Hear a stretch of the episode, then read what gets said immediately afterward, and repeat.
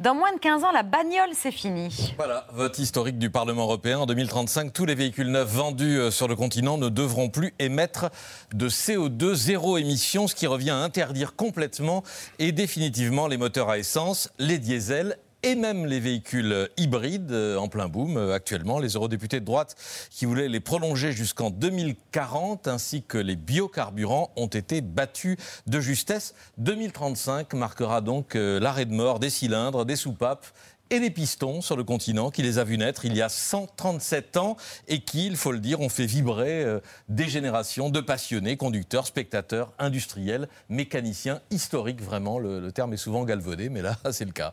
Ça concernera tous les véhicules? Les voitures particulières euh, et les camionnettes légères, donc pas euh, euh, les motos, les camions, les autocars, les tracteurs et seulement euh, les véhicules neufs. Pas les voitures d'occasion, dont le marché Ah oui. devrait être euh, florissant, ni certains bolides de luxe qui auront un sursis grâce à un amendement déposé par des députés italiens dit amendement Ferrari. Les constructeurs qui vendent moins de 1000 voitures neuves par an ne seront pas soumis à l'interdiction des moteurs thermiques et ceux qui vendent entre 1000 et 10 000 pourront en vendre un an de plus jusqu'en 2036. À votre avis, combien de Ferrari sont vendus chaque année dans le monde? 1000 9000, à peu près, neuf- environ 9000. C'est-à-dire pile dans la.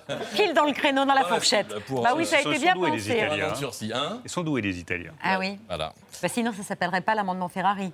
Certes. L'industrie automobile a donc 13 ans pour tout changer. Moins que ça, puisque la plupart des grands constructeurs Renault, Peugeot, Fiat, Volkswagen ont annoncé que leurs gammes seront 100% électriques dès 2030.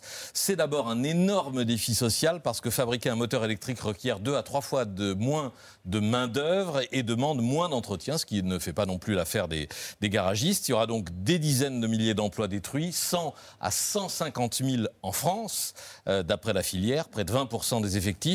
Ensuite, c'est un défi industriel et sur ce plan-là, la Chine a pris 20 ans d'avance. Aujourd'hui, près des trois quarts des capacités de production de batteries électriques sont en Chine et plus de la moitié des capacités de transformation du lithium, du cobalt et du graphite, matières premières utilisées pour les batteries. Et pour l'automobiliste consommateur Bah, c'est pas gagné non plus. Une voiture électrique coûte encore euh, 50% plus cher qu'un véhicule thermique aujourd'hui. Écart qui va forcément se réduire avec euh, la montée euh, en production, la production de masse. Le groupe Stellantis estimait il y a quelques mois que la parité pourrait être atteinte entre 2025 et 2030, c'est-à-dire euh, des prix à peu près équivalents entre thermique et électrique, mais c'était avant l'explosion des prix des matières premières. Le lithium s'envole, les cours du cobalt et du nickel ont doublé en un an. Qui peut dire combien coûtera un véhicule électrique en 2035 quand il n'y aura plus que cela sur le marché? Enfin, il faudra équiper toute l'Europe de bornes de recharge en ville et sur route. En France, on estime qu'il en faudrait un million. On en est aujourd'hui à peine à 60 000. Mais l'environnement en sortira gagnant Alors pour la pollution en ville, c'est certain. Pour le reste, euh, c'est discutable et d'ailleurs discuté à cause de, euh, d'abord de ces terres rares, on vient d'en parler, qu'il faut aller chercher, euh, cobalt et lithium, ce qui n'est pas neutre pour l'environnement, à cause de l'énergie nécessaire pour fabriquer ces véhicules électriques. Euh, avant même de parcourir le premier kilomètre, une voiture électrique toute neuve a déjà brûlé 8 tonnes de CO2 contre un peu plus de 5 pour un véhicule thermique. Et enfin, euh, pour que la voiture soit réellement zéro émission, euh, bah, il faut que l'électricité soit décarbonée. Si elle sort d'une centrale à charbon, ce n'est pas la peine.